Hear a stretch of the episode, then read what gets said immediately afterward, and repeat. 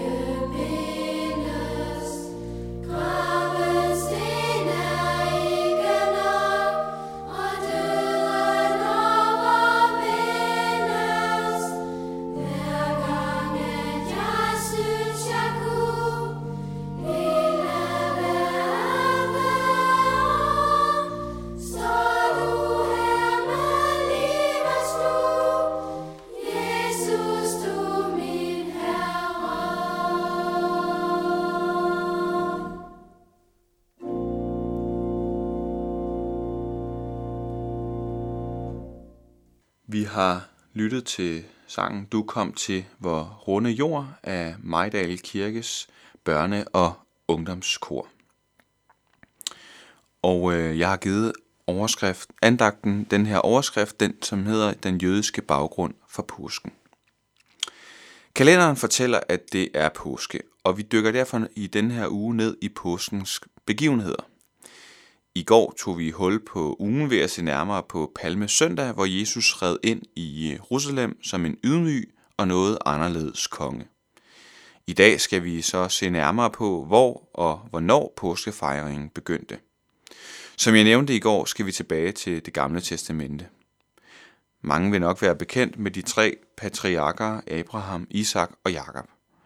Jakob bliver også kaldt Israel og får 12 sønner, som kommer til at udgøre folket Israels 12 stammer.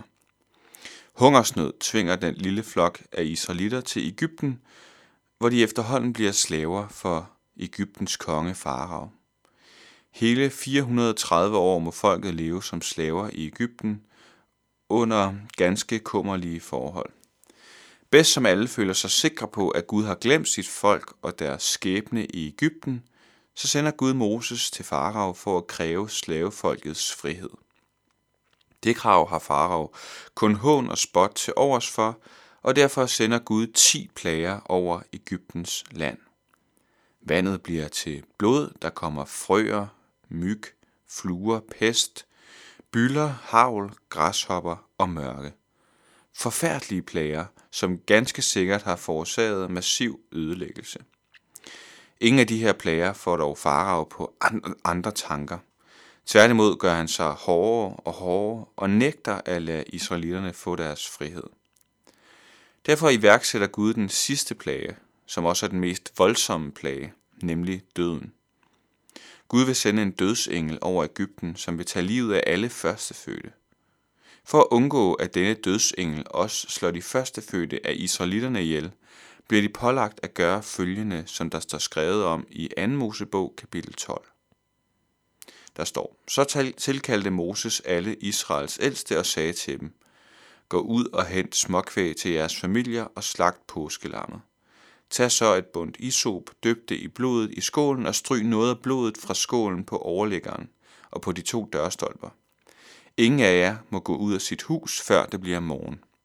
Når Herren går gennem Egypten for at slå dem ned og ser blodet på overliggeren og de 2 dørstolper, vil Herren springe den dør over. Han vil ikke lade ødelæggeren gå ind i jeres huse og slå jer ned. Israelitterne, de gør faktisk, hvad de bliver bedt om. De slagter et lam og smører blodet på deres dørstolper, hvor mærkeligt det end må have været for dem. Det er utrolig vigtigt, at de gør det, for det resulterer i, at dødsenglen går forbi. Derimod dør de førstefødte hos egypterne, deriblandt også Faraos egen søn. Farao, han bliver rasende og smider israelitterne ud af landet. Nu er det bare med at komme afsted så hurtigt som muligt, og israelitterne må pakke sammen i en fart.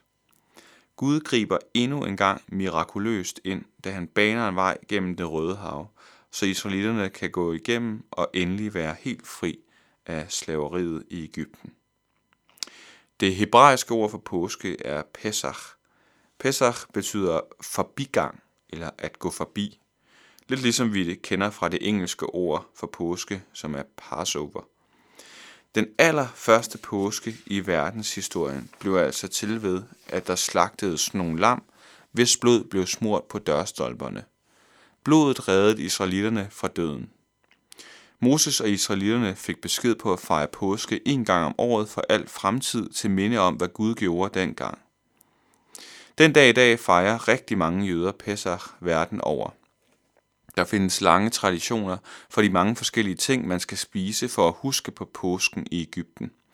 Blandt andet skal der spises bitre urter, der kan minde om det bitre tvangsarbejde i Egypten, ligesom hovedingrediensen naturligvis er lam.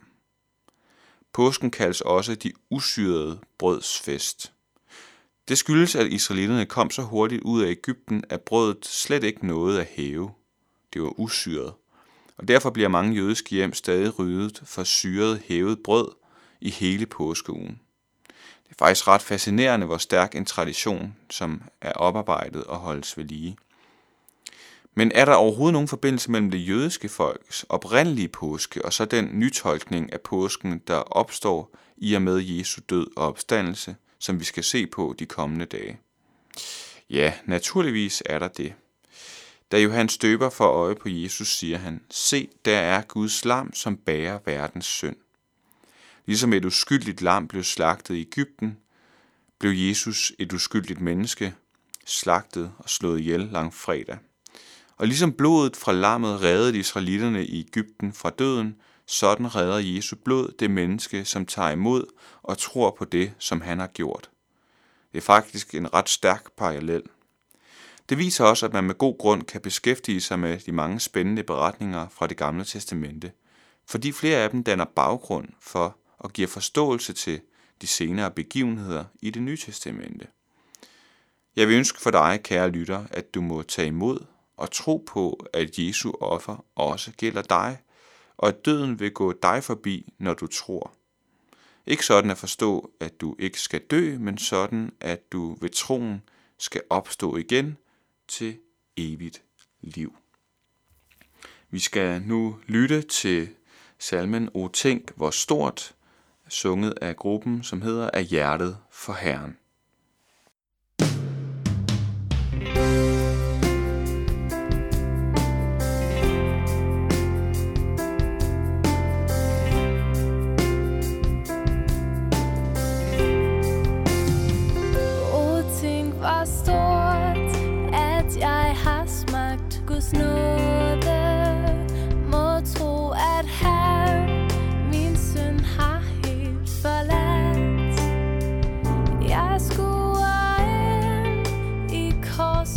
Store gåde, og dagen afløst har den.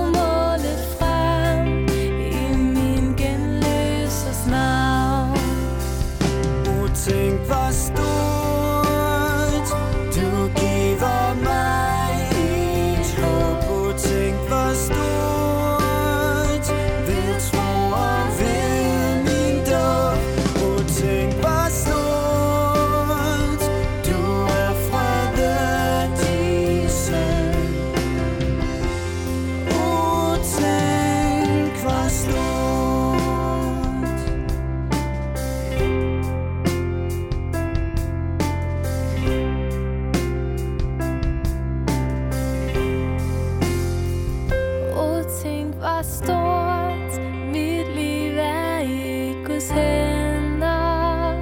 Hvad end der sker, mig intet skade kan. Det er nødt til velsignelse, han vender, og jeg er tryg, skøn gæst i fremmed land.